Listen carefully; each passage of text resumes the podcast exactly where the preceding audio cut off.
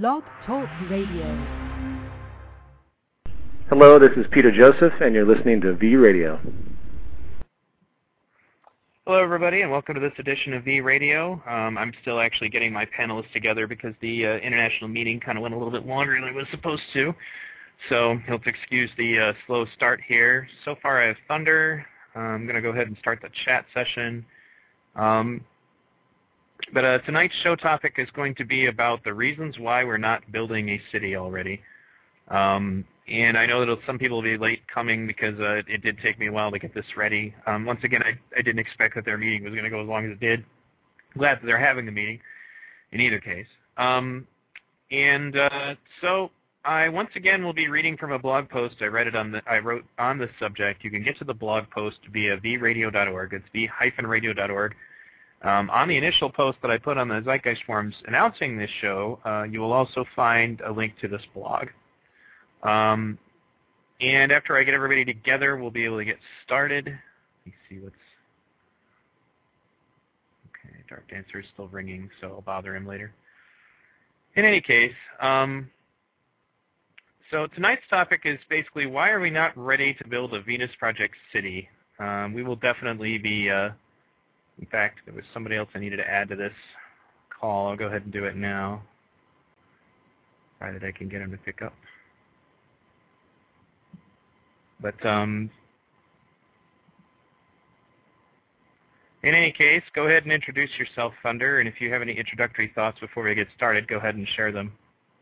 Hello, everybody. This is Thunder, and uh, introductory thoughts. Um, Well, we've obviously had quite a heated discussion about this uh, a few hours ago before the meeting started, and I assume that's why the uh, the urgency in getting this radio show up, and I'm glad you did, because um, I think that it's important that we try to drive this point home um, in, in such a way that people will wake up to the reality that we can't just throw these cities up like so many people think that we need to be doing uh, without knowing why we need to be doing it. And I, I stress that, and I drive that point home to as many people as I can. And it's it's quite frustrating that, that people don't understand it. So hopefully uh, we'll be able to, you know, uh, spread some more understanding with this radio show. Yeah, that's kind of what I'm hoping too. And the funny thing is, is the stuff that I think that's really getting in our way is not even necessarily the the material issues. We're we're talking about um, some uh, all sorts of stuff that like is actually social that you know we're not really ready for yet. Um, right. I just got word from one of my panelists. He said he has to relocate, so he'll be right back. Once again, everybody, uh, thank you for tuning in to V Radio. Um, I've only got a little bit left on donations for this month. Um, I hope uh, all of you enjoyed my last show. Um, I actually got some pretty nasty comments about it, so it's one of the things that brought this up. And it's not really that I, I'm going to lash out at people for giving me criticism. It just more had to do with the uh, um, why we're having these problems. Is that what went on in between me and the person in question was kind of an example of why we're having these problems. So anyway, uh, bearing that in mind... Um, we still have a little while, obviously, before all my panelists are ready, so I hesitate to start reading this thing until they're all here. Um, we just had an international chapter meeting, and it went on pretty well. Um, I didn't get a chance to tune into all of it, but I know Mister Joseph was there for a lot of it, so that's definitely good. If anybody wants to call in tonight, I encourage it to be able to give your uh, opinions, basically, of what's going on with this subject. Um, and anything really related to the Venus Project is fine, too. Yeah, and, you know, I think it it would be good if anybody's out there listening that actually feels that we should be building cities. I hope that they call in so that we can have a discussion and, and you know, a conversation about it. I hope I hope somebody would do that. Me too. So, anyway, um, as far as what's going on with V-Radio, everything seems to be going, uh, for the most part, all right. Uh, managed to develop a schedule overall for uh, how it is that I deal with my children being awake while I'm doing the shows. I try to uh, schedule my shows around the time that they're down for naps or whatever, and that's been working a lot better. Uh, the website is still going strong. I added a uh, link to the V T V's Must See T V uh, video list, which is a great list of documentaries that you can check out that are all generally pertinent to fully grasping the movement. Um, go ahead. Were you able? Were you able to get uh, Collapse on there yet? Uh, actually, yeah, I believe I linked it. I'm pretty sure I did. Uh, but excellent. Yeah, that was a very good excellent, movie. Excellent film.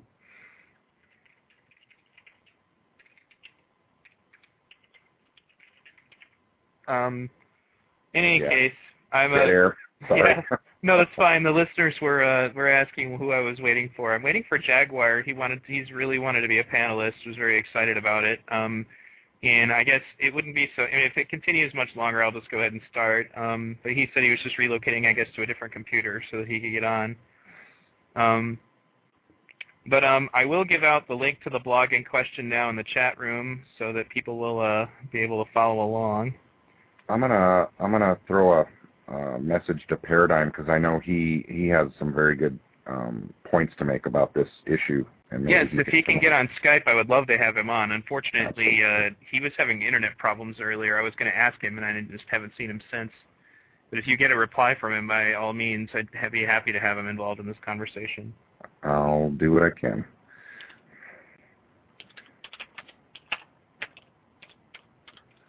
So. All right. Um, just once again to uh, tell everybody what the call-in number is, is three four seven, nine four five, seven seven four seven. I'm going to put that in the chat room, and uh, I'm going to make one last look to see if our uh, other panelists are ready yet, and then we'll get started. Yeah, I got a hold of him, so he's he's getting his Skype open. Oh, excellent. So this should be good. Did you? Uh, is this going to be an hour? It's listed as an hour, but we can you can always go two hours if you want. Right, so right, right. If the conversation continues. And I don't have the chat room open. I'd, I'll be glad to do that if you want me to monitor that for you. Yeah, I, I usually do, but it's a good idea for more of a, more than one of us to do so. so. Okay, we'll do. I'll get that open here. But in any case, um, I guess I'm going to go ahead and get started and uh, see if he's back yet. Uh, looks like he might be. Let me go ahead and try to add him to the call, and then we will get started one way or the other. Great.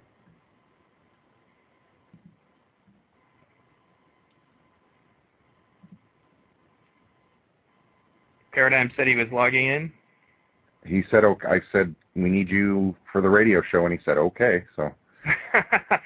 Okay, well, that's great. I apologize to everybody. I didn't expect that my panelist was going to need to uh, switch computers, and he's been really, really, really into wanting to come on. So. Yeah, yeah. Um, just fine. It would be great to have a. He says he's on. Okay, good. So then I'll just pick him up. Let's get them both on here. All right. I had originally thought Dark Dancer wanted to come on. I called him earlier. I don't know if he wants to or not. Um, but here we go. I think the meeting is still kind of lag lingering. Yeah, that's actually very possible. All right. We got Mario ringing. Hey, Paradigm, what's up? Can you hear me, guys? Yep, we can yes. hear you. Did you get a chance okay, to check out? My mic worked. No, that's fine. Wait, did you get a chance to look at the blog that we're talking about? No, which one? All right, I'll just, I'm going to link you in Skype. Oh, maybe I'm not going to link you in Skype. Hold on a second. That's what I get for impromptu shows. But um, here you go. You don't have to have read it the whole thing because I'm getting ready to read it anyway. But if you want to stop at any point while I'm reading it, we'll pause at some of the, the points so that you guys can have an opportunity to talk. And uh, we'll go ahead and get started. All right. Um, now, uh, today's topic of debate, or basically discussion, is why are we not ready to build a Venus Project city? Um, the reasons that I'm actually going to focus on a little bit more here are the new ones, uh, because it seems as though no matter how many times Jacques answers this question, he actually answered it today during Peter Joseph's radio broadcast again.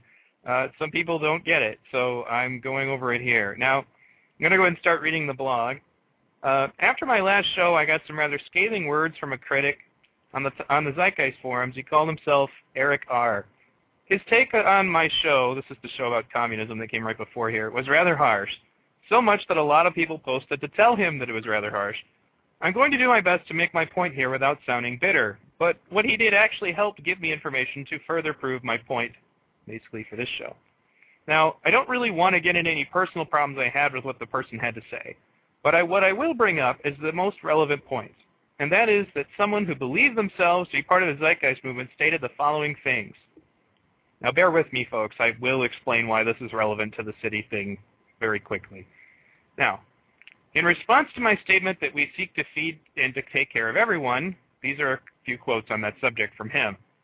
Quote, provided there is enough to go around, I do not want my standard of living to go down from where it is now. If there are not enough resources to distribute that my standard of living will go up, then I don't want to have to share. Another quote, my primary concern is whether or not the application of science for the most efficient distribution of goods and services worldwide would make my standard of living and the standard of living of my family go up or down. If down, I want no part of this movement. You know, I have to comment on that just a little bit, but it basically it's just to say that somebody that says something like that is basically saying, sure, I wouldn't mind helping everybody as long as my standard of living doesn't go down at all. You know, I'm not even saying, the funny is, is we don't want the standard of living of anybody to go down, but he's basically making it clear that if he's in any way inconvenienced, he's not interested. And he has no problem with continuing to maintain the capitalist system that is allowing him to live like that while other people starve. He has no qualms about that at all. If you go to the thread actually where this argument is going on, and I'll make this available so that people don't think that I'm just soundbiting this guy, uh, you can go to the Zeitgeist Forums, and it's in the last thread about the, the last show that I did, that's the show on communism, is where this debate took place. Now, a further quote. He says, I could give a rip about the egli about the egalitarian values. I mean, hey, if we can feed the masses, that would be nice. But it's not the primary objective for me. I make good money under the present system, and my family does fine. To me, the Zeitgeist movement should be about science, period. Now, in response... Wow. We could go ahead and start commenting just from there if you guys have anything to say quickly about what we've said so far. You want sure, to say anything? Sure, I'll, I'll, I'll say yeah, something. I, I, mean, I, knew he'd, I knew you'd want to jump on that one. Go for it, Paradigm. Well, I mean, okay. I mean, if, if you if you listen to a lot of the things that uh, Fresco said, he mentions at one point that he, you know, he went to the communists, he went to the socialists, he went, or I don't know if he said he went to the socialists, but he said he went to the communists, he went to, he even went to the, uh, um, the skinheads or whatever, and, and just listened to people. And then he, at one point, he said he went to the technocrats, and he realized very quickly that the main problem with them, not in not in these words, but essentially, he said the main problem with them was that their definition of family was extremely limited. It wasn't, it wasn't all people. It was, you know, immediate family, or it was people that looked the same as us, or it was, you know, people that had white skin, or it was males, or, you know, and that's what turned him off about that. So, indeed, if someone's vision of what the Zeitgeist movement is, or what a resource-based economy is, is basically just the scientific method, we already have that. Just the scientific method brought about the atomic bomb, you know, I mean, just the scientific method did a bunch of really ridiculous things, uh, the thalidomide scandal, I mean, all this stuff. It, it's not just the scientific method. In fact, it's hardly the scientific method in and of itself.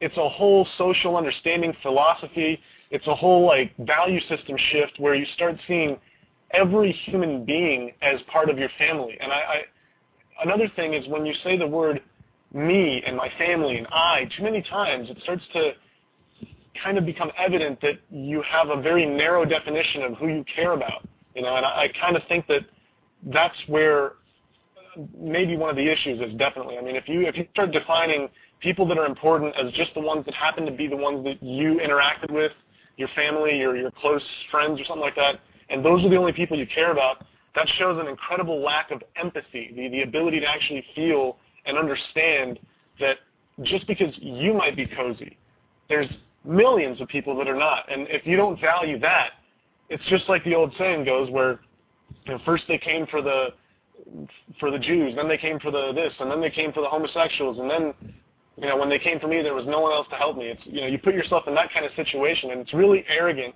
and unfortunate. It's just like that's really a narrow-minded way of looking at things, you know, and That's, that is definitely one reason why we're not ready for building a city, because people would have that kind of mentality, like, you know, what can I get out of it? Oh, why don't I get that nice little plot of land over there? Why can't I have this? Why I, I, I? You know, it's always this egocentric, you know, that's why we're not ready. Well, I certainly agree with that take. Thunder, what did you have to add? Thunder?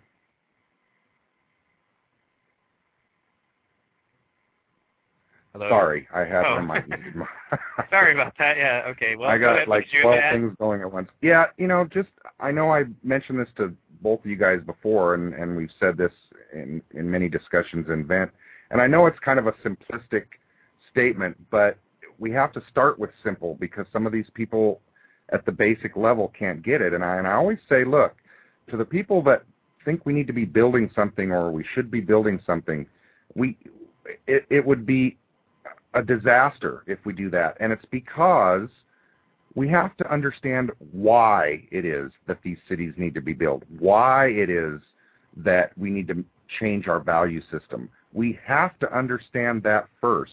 Otherwise, you're putting the cart before the horse, and we will get nowhere. As a matter of fact, it will probably drive us further backwards. Well, I certainly agree with that. Uh, I guess Jen Wild is saying that she might want to call in. Jen, I can add you via Skype if you like. If that was you who had uh, actually sent me a message earlier, Jen Wilding, yeah, I guess that would have to be you. I guess I can just try to ring her and see if she picks up.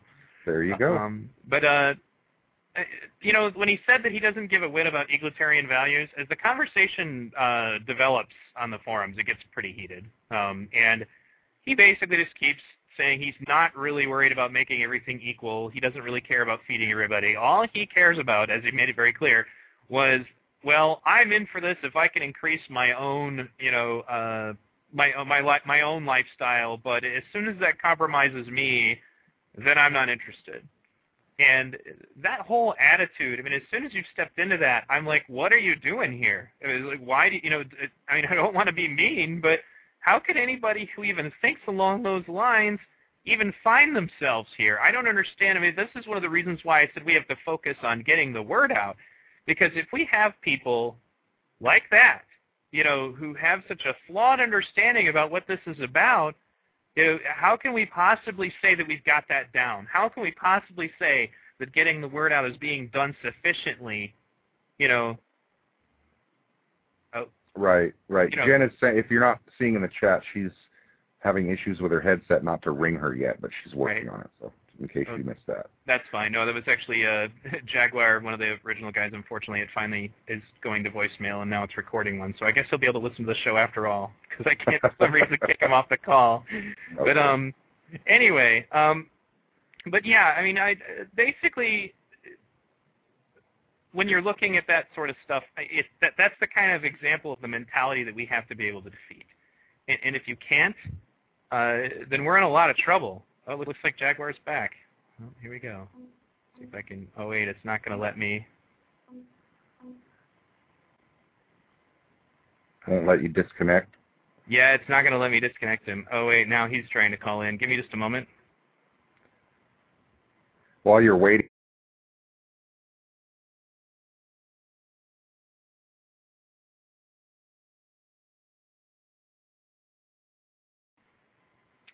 I'm sorry about that, folks. Uh, Skype kind of froze up on me. It didn't like that I uh, didn't get that call going. So just let me pull everybody back on, and then we'll be ready to go. I, again, apologize.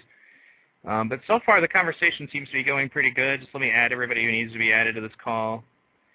Thanks again for tuning into V Radio, and thanks for all of your support. I know that sometimes things go a little bit of a snag here, but uh, that's one of the reasons why this is free. So as soon as I get everybody back on here, we'll continue the conversation. And unfortunately, I have this huge contact list, so this takes a moment. This is why I always have this stuff prepared ahead of time.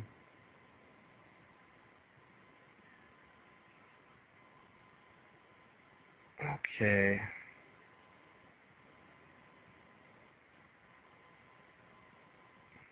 Probably should be able to ring everybody at the same time, so this won't be too much more of a wait.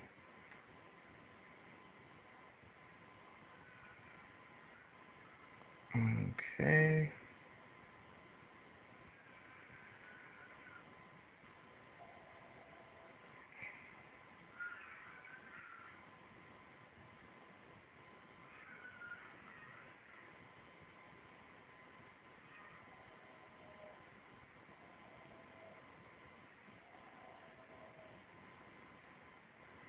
All right, everybody's dialing out now. Hello. There we go. Hey, Jen, welcome.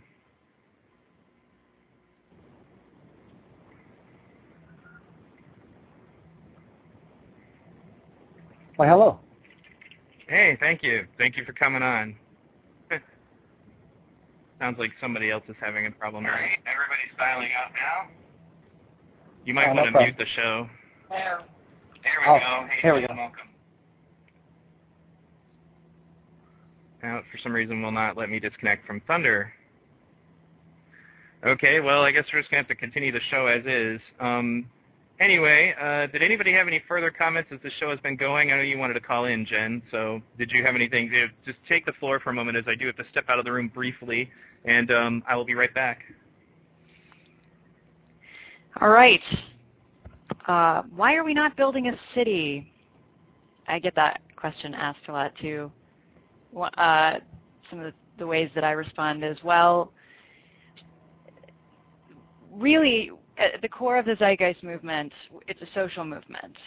So even if we took everybody right now and dropped them into a city, they wouldn't know what to do with it. They wouldn't know. I think they would feel very uncomfortable because it, it wouldn't represent the value system that they currently have.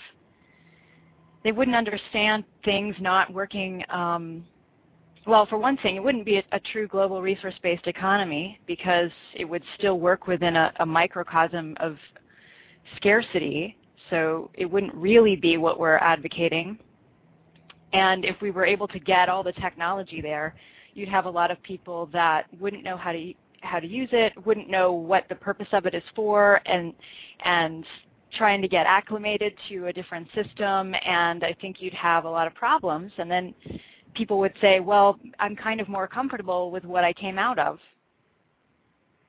All right, well, thanks again. Now I've got everything straightened out. I apologize. Um, it looks like it's going to give me trouble on uh, bringing Thunder back into the show, which is kind of a bummer, but um, I guess getting back to reading the blog now, um, to further read from some of the comments that this guy made, in response to the issue of getting people on board, he's like, quote, again, real, word, real, real world versus fantasyland fiction. How is the Zeitgeist movement going to convince people that they should give a rip about the needs of others? Only way is through education and propaganda, unless you propose we genetically engineer out the selfish genes. Personally, I think the genetic engineering of humans, quote, a brave new world style, to shape values would likely be necessary. But then, I'm an engineer, and I advocate science for the benefit of all mankind. Wow. Um, okay. Go ahead, Paradigm.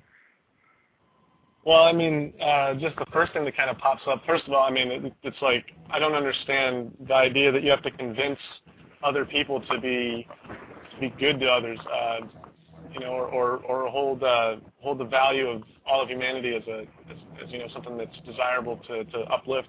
But the very fact that he actually thinks that there are such things as selfishness genes, uh, you know, that we have to engineer out, it, it, again, just shows that this individual, and you know, when, when you talk about this person in particular, he just represents a kind of mindset. I'm not really, you know, for or against him in particular. I, I think he's wrong about a lot of the things he says, but the reason I'm concerned is because this is a common thing that I hear lots of other people talk about, and they, they speak in these same kind of ways, and the meme that this person has in his mind uh, is definitely one that's prevalent in other people, and, and just the very fact that he thinks that, you know, Uh, you know, he says, like, unless you propose to genetically engineer out the selfishness gene, there is no selfish gene. There is no selflessness or self, you know, selfishness gene.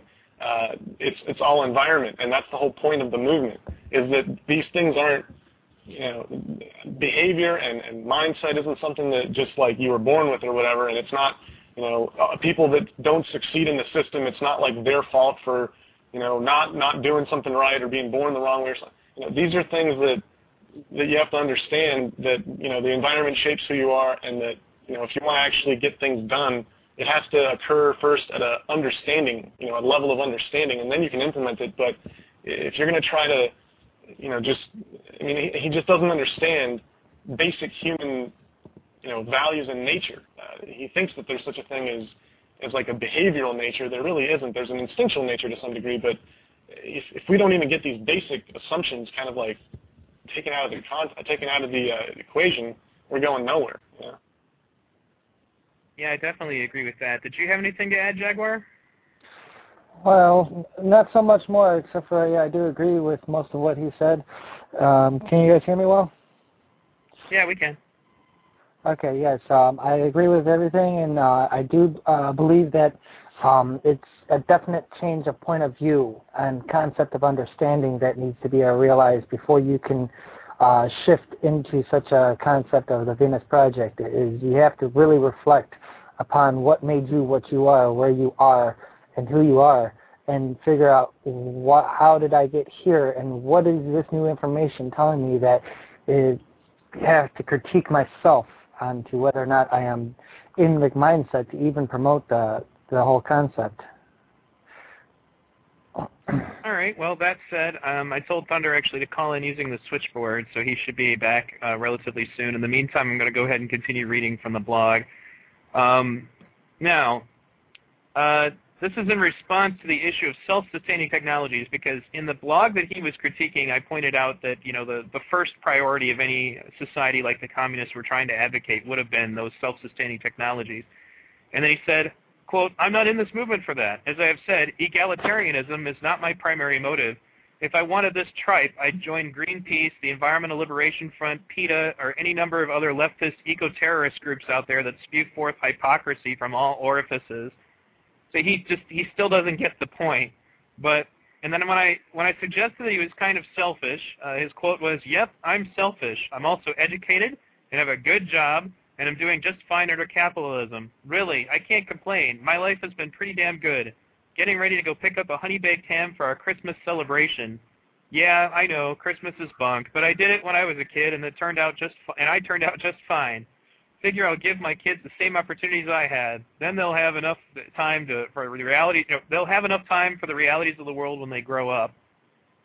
Um, now, basically, this is further kind of what you know on what we've already talked about. The guy basically doesn't get it. I don't really know exactly what he expected when he came to the movement. Now, now I'm going to get on to the rest of it, which is now why is this relevant as to why we are not building cities? Well, this person considered themselves a member of the Zeitgeist Movement. They had some very harsh critique to offer about what direction we are taking and what direction we should be taking. He is also an engineer. Now, I have to ask a question real quick before I finish reading. Jen, did you say this person is the head of a chapter? You know, uh, I reckon there is uh, an Eric R that is, but I don't know if it's the same one, so I don't want to right. even say... Okay, well, yo, that's fine. Especially not, with someone not here to defend themselves. I don't, I, you know, I don't want to make associations that may or may not be there. I'm not sure. Okay, one moment. Let me see if this is Thunder. Thunder, is, uh, Thunder, is that you? You there? Caller from one one one one one one one one, which I can only assume is either Thunder or a blocked number. Okay, well, can't hear him. But yeah, yeah it's not really about like the issue of like defending himself in so much as that kind of proves to my point is that this person could even be a very prevalent member of the Zeitgeist Movement and they hold these views. Now, I'm not getting into this so that we can hammer on the guy. I've already said that we're not doing that. It's more of an issue of this, okay, let, let me just finish reading what I had up, but okay, this person considered themselves a member of the Zeitgeist Movement. They had some very harsh critique to offer about what direction we are taking, what direction we should be taking. He is also an engineer, and it is likely that such a person could end up on one of the disciplinary teams we talk about in the future of the Venus Project. Now, the problem is, is that it is very evident that this person does not understand or embrace the concept of the Venus Project. We will still have a lot of people in our movement who think along the lines described above. Yes, this is only one man, but he is not alone. The attitude of the person presented above is, is the very attitude that leads to corruption. There is no place for selfishness in the Venus Project, and anyone who thinks they, quote, turned out just fine, but still feels that they are only interested in this par- in this path so long as they have to make no personal sacrifices is clearly not on the same page. This is dangerous to any efforts to start building a city. Anyone who still holds this value system would be highly destructive to the social environment that we need to achieve our goals. People who, quote, don't give a whit about egalitarian values are actually the reason we have this problem in the first place. This is why education and spreading the word is vitally important at this stage. If we don't have a solid foundation of the values needed in the city, uh, any, uh, any city that eliminates scarcity will still end up corrupted and destroyed. The Soviet Union is an example of what happens when a community comes together to build a community based on principles they don't truly understand. We have to be damn sure that everyone gets why uh, why the things this person said are wrong, And not just because anyone told them they are wrong. We need to be sure that people fully understand and comprehend why they are wrong. Now, okay, that was basically it. We'll pause there. Did you guys have anything uh, to add to this? I'll start with Paradigm.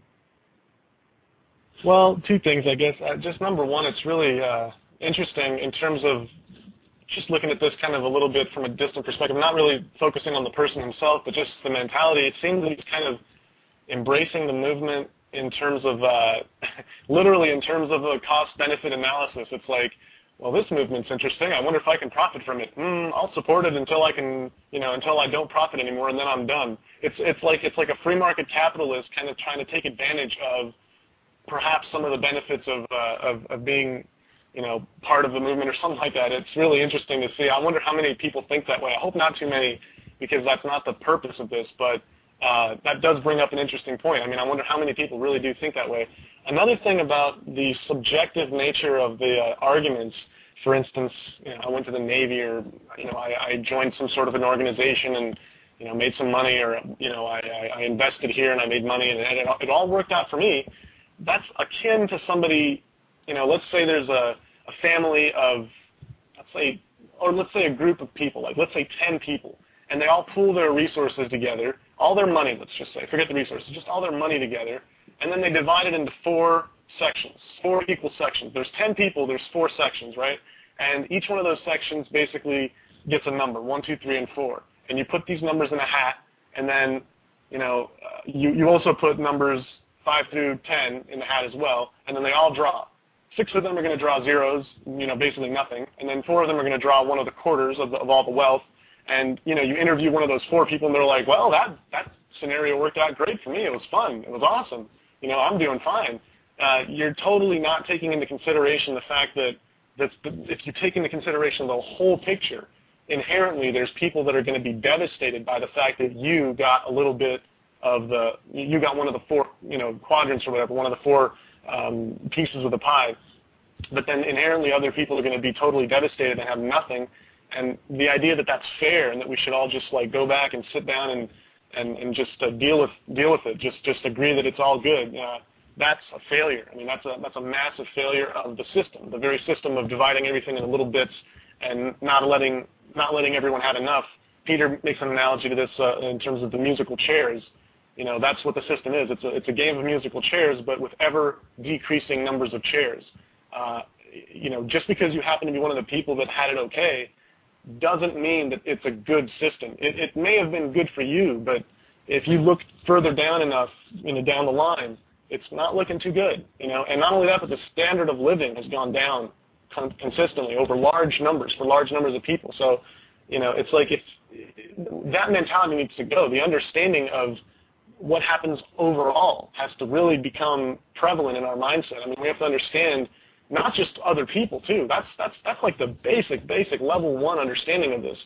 The the further understanding is the, the environmental effects and all these other things that we call externalities. I mean, if anyone thinks that everything's all good and we should just go back to doing things, you know, no way. There, I mean, you can't make an argument for that at all unless you're sleeping, unless you're taking some sort of like sleeping pills or something, and you know, you know, do, you know, doze that in your mind. I mean, I just I don't understand how you can even possibly defend that that position.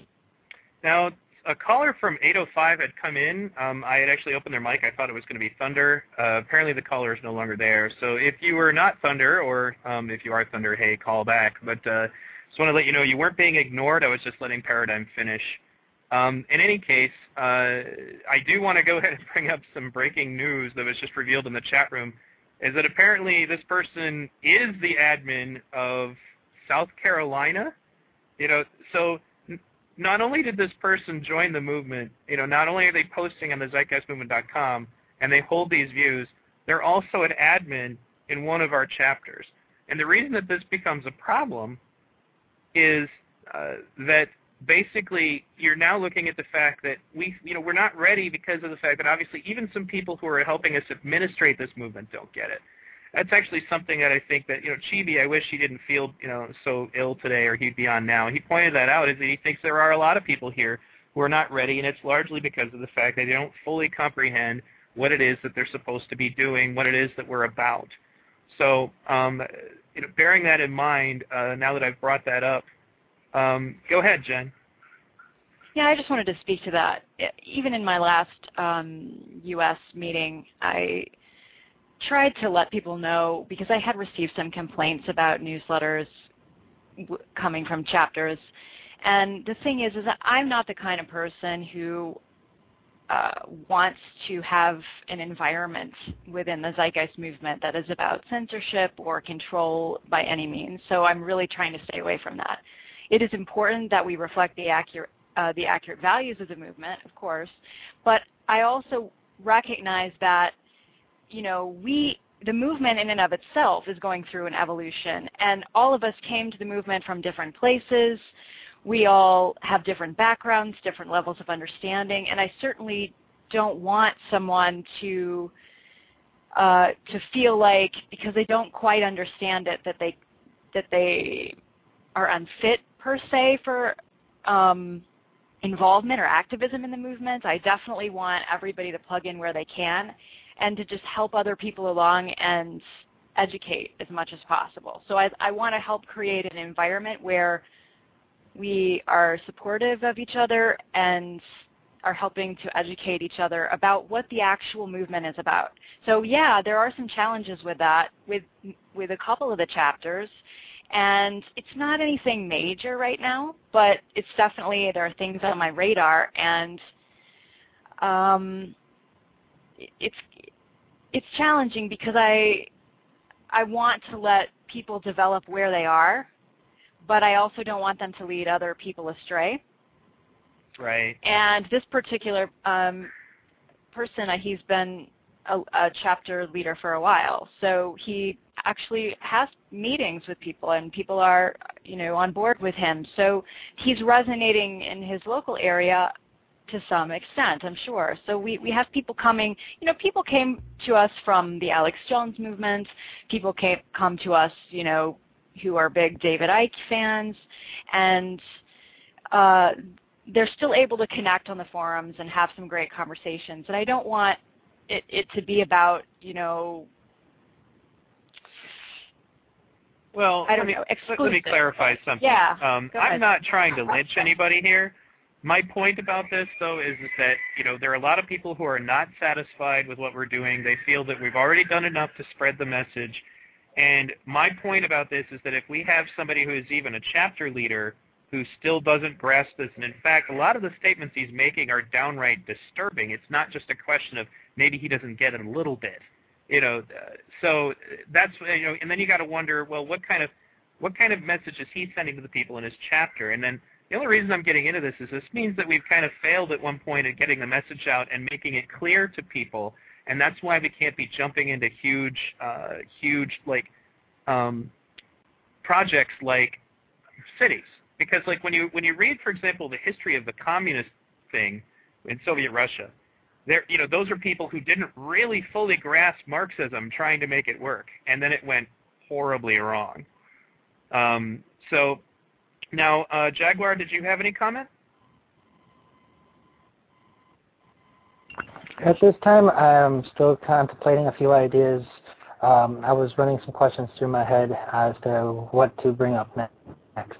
Uh, but um, as far as, yes, we need to hit core, hit home the core message and values of the, of the movement first before we can actually uh, progress to city building in a constructive manner, or else it will self-destruct. But um, um, go ahead and continue on. Um, sure. All, of this. Yeah. All right. Now, the point that I was getting at with that part of the blog is more discussing the issue of people who don't truly get it, okay? Um, now, we're also getting into a different issue now. This I'm going to go ahead and read about it, and it has to do with something that took place today, uh, both in Peter Joseph's chat room for his radio show and on the um, Ventrilo server, okay? Uh, I'll read, now I would like to talk a bit about my experience in the chat room during Peter Joseph's radio show today, as it is also pertinent for a different reason. We have another serious problem in that the maturity level of everyone in the movement is not yet conducive to following this path. Today in the chat room I talked about doing a show about this subject. Someone else took offense to that. He happens to be part of an effort to build a city now. The exchange that went on following this led to some rather negative exchanges. Among them was him telling me, we are going to build it whether you agree with it or not, and when we asked him to provide debate, he said he didn't have to debate it. Eventually another person got involved by telling me to shut up and calling me names and other assorted nonsense. People started to weigh in on both sides. Some people said we should just ignore them. Other people said we should drop the subject, et cetera, et cetera, et cetera. Now, once again, I am going to stay out of any of my personal feelings on the issues presented. However, this again was another serious example of my point being proven for me. If our value structure was sufficient, nobody would be telling anybody to shut up or making statements like, I don't have to debate it. I ended up continuing the conversation in the chat room, but not because I was getting upset or as some people thought. I felt it was an important case study in the exact problem I was trying to voice. Several people in the chat room agreed, and I continued. Eventually one of the people trolling was banned. The other eventually left after saying, quote, I am leaving the chat so I don't have to deal with your whining. I am sure many of you remember my previous show about ad hominem debate tactics and how these tactics would never go away if we don't take a stand against them. I am sure that many people reading this are now focused on the people who were, quote, causing the drama, as it is normally said. However, they are not looking at another important culprit, and that would be the people who are trying to socially pressure people into dropping the topic and would have preferred that we take the topic elsewhere or simply stop talking about it at all. Unfortunately, this does not solve anything, and in fact, in many cases, the people who think they are being peacemakers end up turning to aggression themselves when they start attacking the people having the heated conversation. I remember talking in a previous show about the don't cause drama issue. Basically, the example I gave is if you're at a party somewhere and someone comes in and starts making everyone feel uncomfortable, the person who stands up to them, ironically, is usually the one who gets blamed for causing the strife. This distracts away from the real issue, which is what is, which is whatever they are debating. In this issue, we are talking about a building a Venus Project city now or later.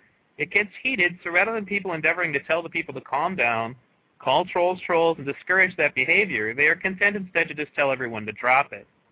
Another complication in this self-appointed in this I'm sorry in this is the self-appointed peacemakers often say, well, you're both at fault, so you should just both shut up, even if both parties are not both at fault. They don't want to lose face with either person, so they don't really analyze the situation far enough to get to the core of the issue. Now, why is this pertinent to why we cannot build a city? We have to be able to have disagreements without resorting to name-calling. We also have to be able to have disagreements where name-calling is taking place and the community involved with the conversation steps up as a whole to condemn that behavior. There were a lot of people in the conversation who said, well, quote, why don't you just ignore them? Well, the first point I would say is, quote, we don't, we shouldn't have to ignore anyone. And the fact that we do fur- the fact that we do further proves my point. We as a species, even in this movement, do not have the values we need just yet to be able to succeed. In addition, in the future we are going to get into a lot of situations where ignoring the problem is not going to be an option. Honestly, I don't feel it should even be an option now. If there is dissent, that needs to be addressed promptly.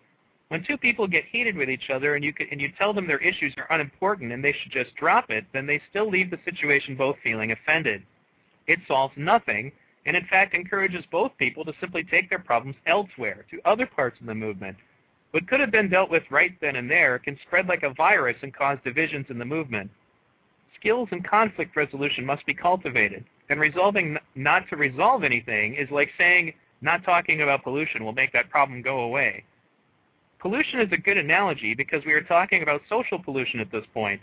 I have watched as well I've watched as well-intentioned freedom movements use this lack of resolution solution and find themselves doing okay because of it in the short term. But down the line, the small cracks that develop in the unity of the movement get bigger and bigger. Eventually these cracks turn into damage that is often irreparable. People who decided that a bit of peace at the moment is more important than outright war later find that it is now too late for them to heal the gaps that have been created. We have a lot of growing up to do within this very movement, and that needs to happen well before we start building anything. If we can't conduct ourselves well in an internet chat room, then our only and, and our only solution to this sort of behavior is to try to ignore it, and then how are we going to handle important meetings on subjects we need to discuss in the building of a city? The reason this is more than just a discussion about words is that this behavior itself is a serious problem. It leads to things like the person who sabotaged our recent meetings on Vitrillo. That was another example of how, how we weren't really in a position to ignore them. There was no choice to ignore them. They were just, they, at that point, victimizing us. Now, finally, I will talk about, oh, actually, I'll, I'm going to pause there because then we have one last, basically, uh, subject to discuss. So, Paradigm, do you want to weigh in? I will defer. Okay. Jen, do you want to weigh in? Well, yeah, I mean, I I even know who this person was, and and I'm aware of their efforts uh, to to have a nonprofit that's geared toward building a city. And they're not the only people that have tried to do this within the movement. And I've been at, in discussions at length with people in the Ventrilo why I, I can see why this is not a good idea. But at the same time, I don't want to tell people where they are to not do things like get off the grid or organize to um, do what they need to do. Um, I just, I'm, my big thing is we need to make a clear separation of that is something separate from the movement, and those are people that have different ideas. That particular person that you are engaging in conversation with is also a chapter coordinator.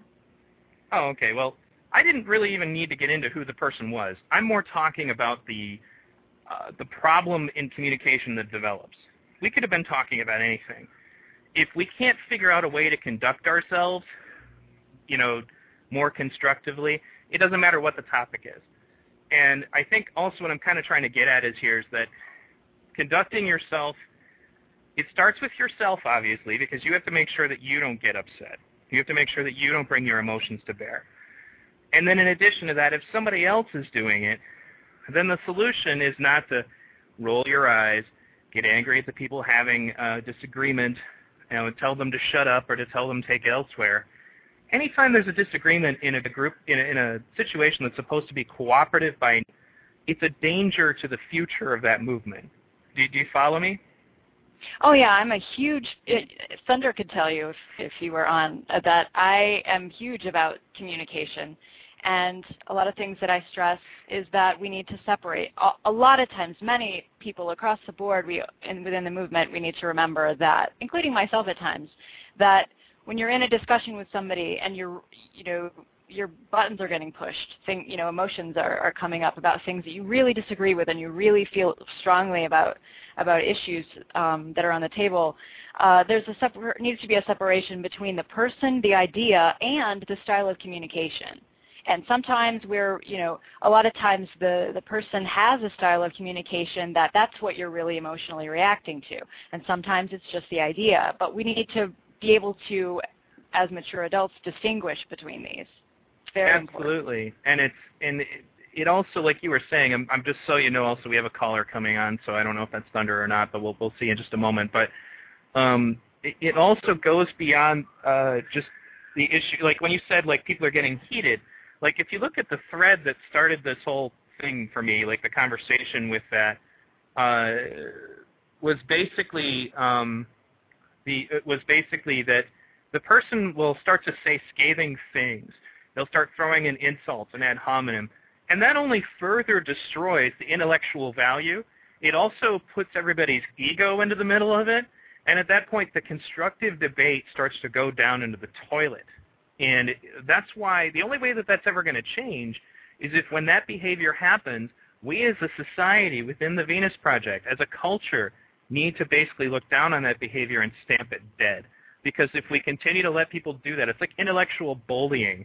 If you're going to let people throw their insults in and stuff like that, then you're you're asking for one person to be able to get everybody else to be quiet because they don't want to be the next person to be um, uh, victimized. Now let me go ahead and pull on this caller. Caller, you're on the air. Oh, hold on.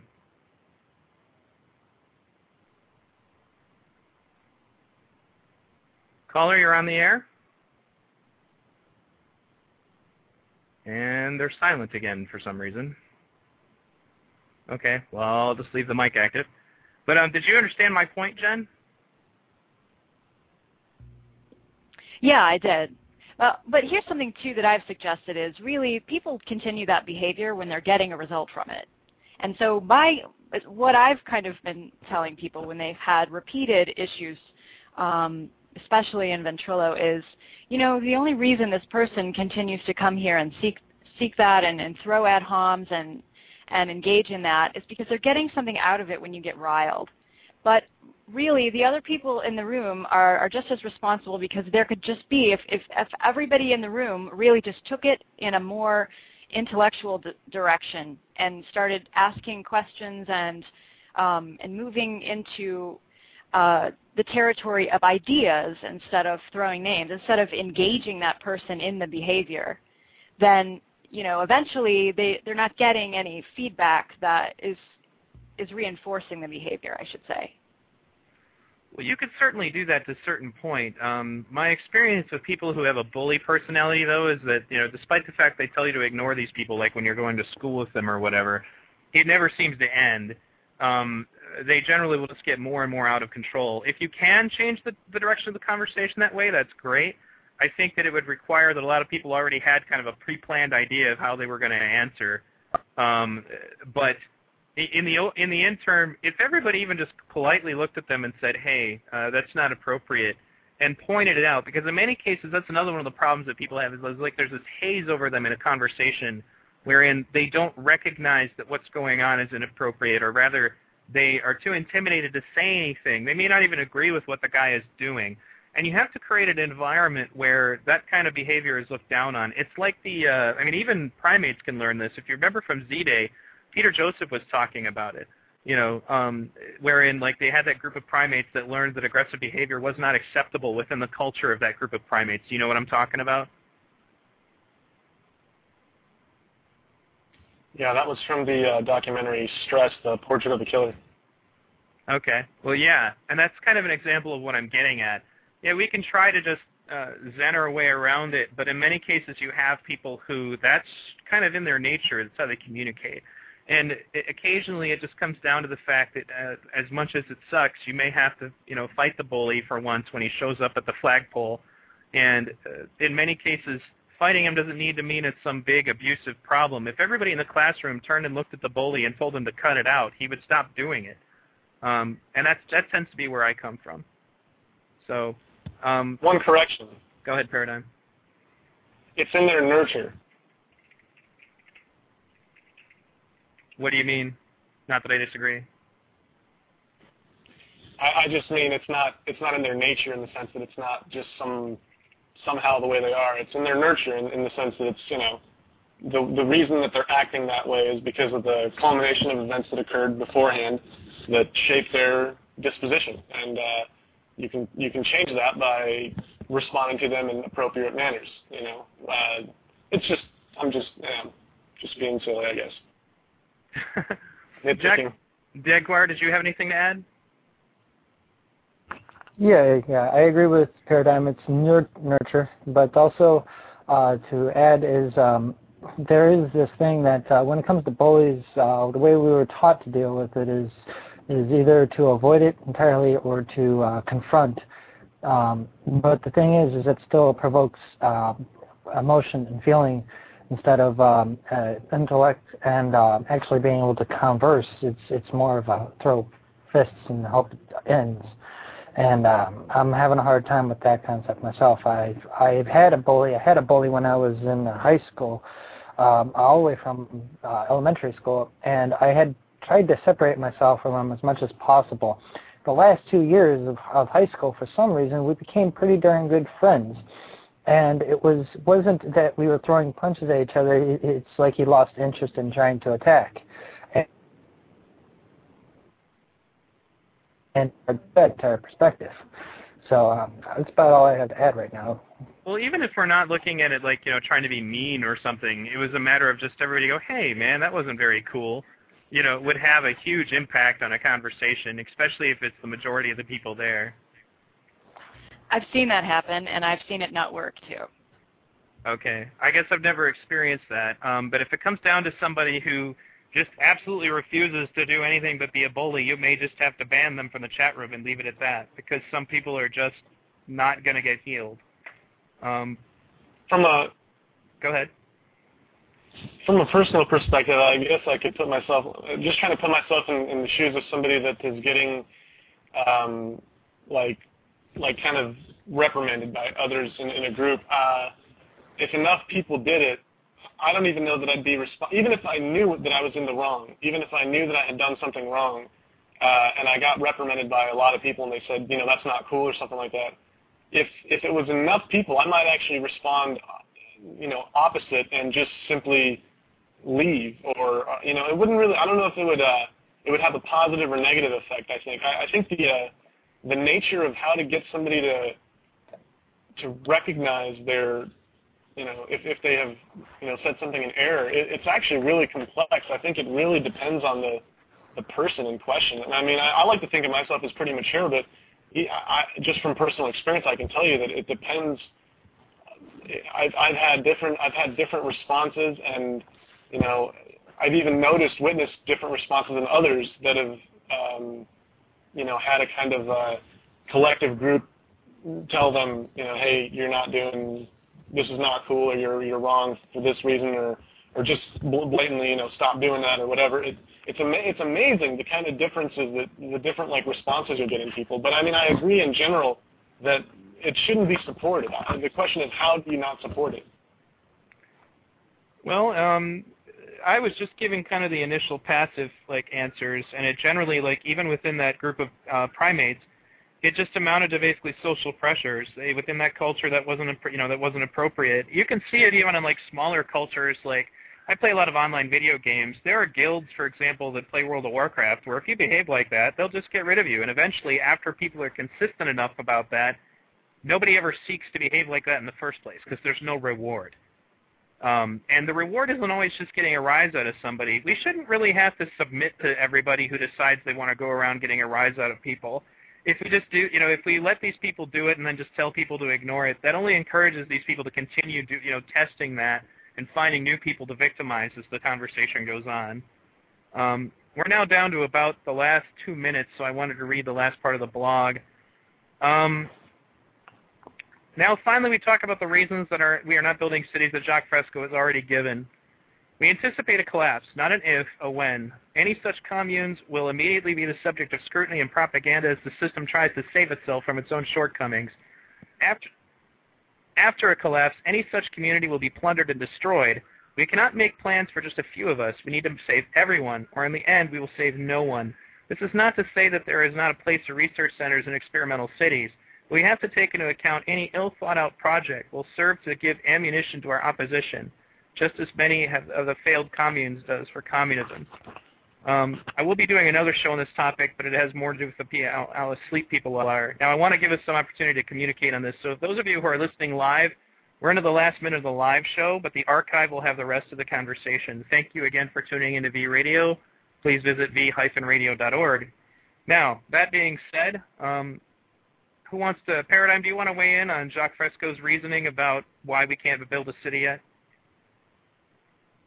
I generally, I generally agree with uh, what he's saying. I mean, it's not the reason. I mean, the reason that there's not these cities or is because of what he's talking about. It's because of the uh, underlying value system that people have. I mean, and so therefore, what good would it be to just put, you know, put the city there first and then, you know, just assume? I mean, it, literally the exact same thing would happen that happened with uh, Soviet communism. I mean, it's just simply not ready. People are not ready.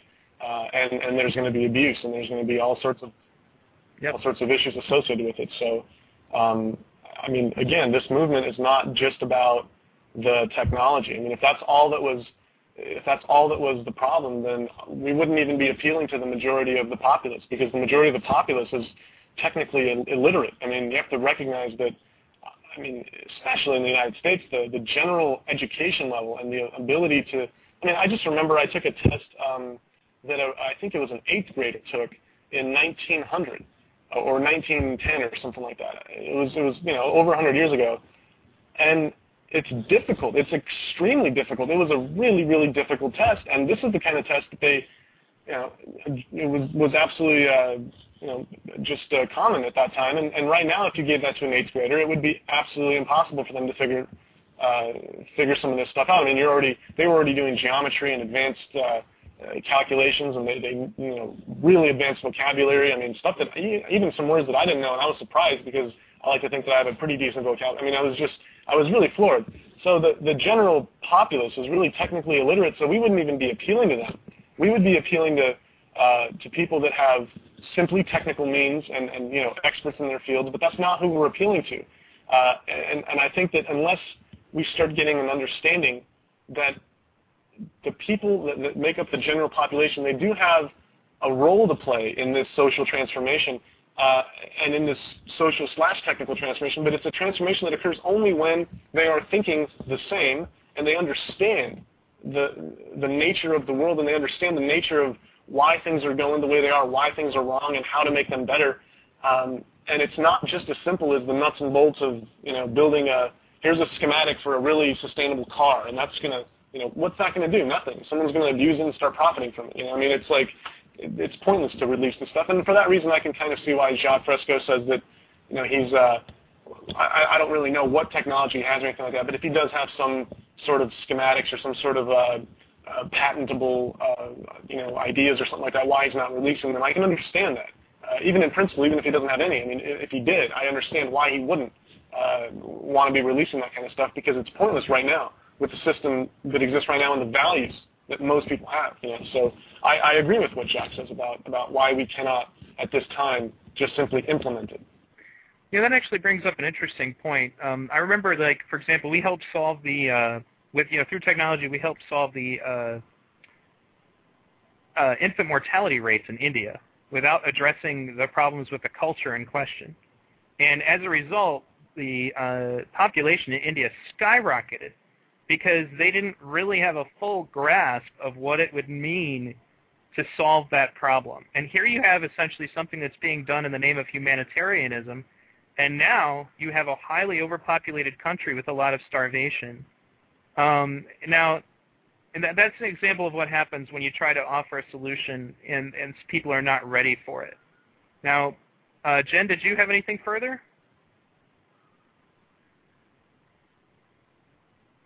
Uh, not at this time. Okay. Jaguar? Yeah, it's it's definitely the, the point, the movement at this point in time is definitely to get people's understandings and awareness up to a, a level as to be conducive with the ideas of the Zeitgeist movement. Um, not trying to mean that uh, anyone out there is less than smart. It's definitely not the truth. Everybody has a certain level of intelligence, of power, uh, of knowledge. The thing is, is, is they don't always look at the whole whole big picture.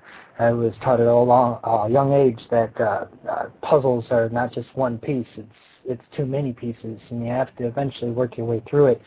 And um, that's how I, I've looked at a lot of things since, is, is as a massive puzzle.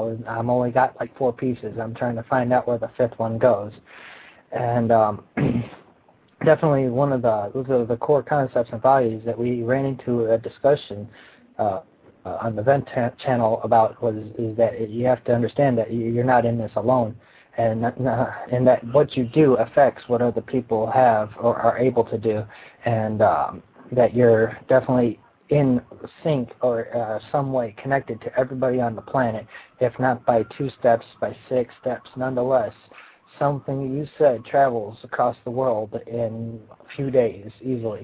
It's just a matter of of of getting the awareness up so that people can understand what's going on and how it works, and then understand the key value points of uh, that we're all in this together, that we're all one family. And and uh, there's a couple interesting documentaries I've watched recently that cover similar concepts and topics, but they don't have the broader understanding that given the technological resources we have, it is possible. The thing is, is you have to understand that the society needs to change first.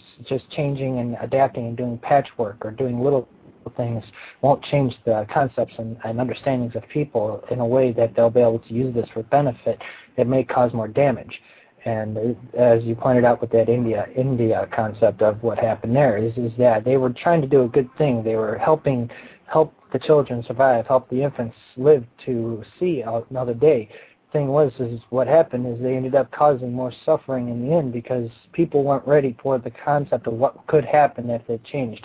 They didn't know, and, and they just went about their normal routines, which didn't work out in that situation. But anyway, um, go ahead. Well, that was uh, basically it, really. Um, I guess the, the last chapter on this subject is Eric R. telling me that he doesn't give a damn about the Venus Project, which just kind of further proves again we have a, somebody here who, who's, I guess, a chapter leader and is involved in the the, the, the movement, and I, I don't know how this person got into the movement if they don't care about the Venus Project. But um, it, it, basically, he also seemed to think he, he got the science part. He's like, he, like I, I got into this movement because Peter Joseph said it could be summarized as the application of the scientific method for the application of society. He's missing out the with humanitarian. Um, you know, how do you phrase that? I'm trying to remember. With a humanitarian concern, basically a focus on the humanitarian issues. Science applied to the humanitarian concern or something to that effect is what's listed on the Venus Project website. Um, and I guess that basically further proves my point is that the reason that we're not, you know, to sum up now, the reason we're not ready to be building cities is because it is evident that there are a lot of people in this movement who don't get it. There are a lot of people in this movement who can't really conduct themselves outside of the values that they have already been brainwashed to have. And that includes things like making fun of people, intimidating people, insulting people. As long as we have all this stuff, it's going to forever hold us back. And I don't think that we're going to have all of it absolutely conquered before the Venus Project, you know, is realized. But I think that an awful lot of it will be. And uh, if we're going to be able to, you know, have intelligent dialogue with people, then uh, it's going to require that we tackle a lot of this. So that was basically my closing statement. Paradigm, do you have anything to add? Uh, just a question. Jaguar mentioned you watched a couple documentaries. Uh, you wanna you wanna name them?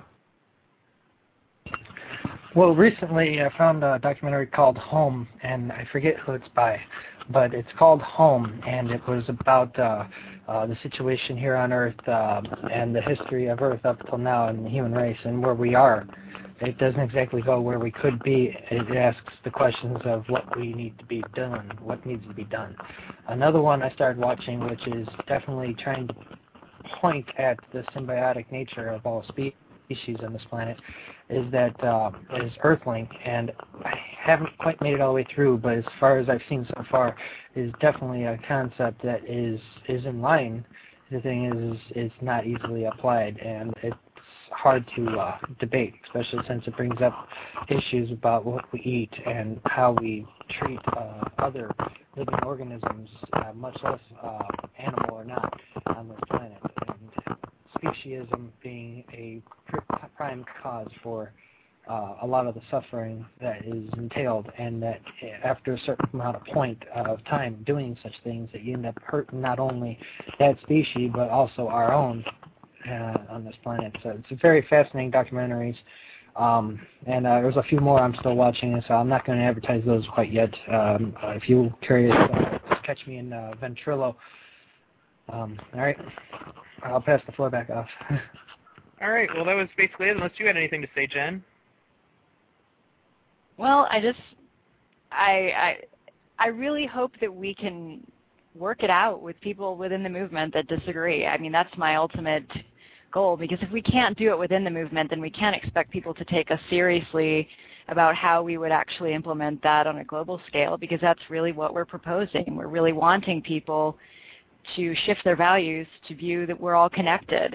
And so I hope that we just all remember that at the end of the day, and, and the way that we uh, approach people in these kind of topics uh, with care, um, but certainly swiftly as well when it, when it, it comes to um, working together for, for one goal and keeping the focus. All right. Well, thanks a lot, guys. Thanks, everybody, for tuning into V-Radio. I apologize about the technical issues. The funny thing is this Thunder Skype account is still recording a voicemail. Um, so uh, I will talk to all of you guys later. Thanks again for tuning into V-Radio.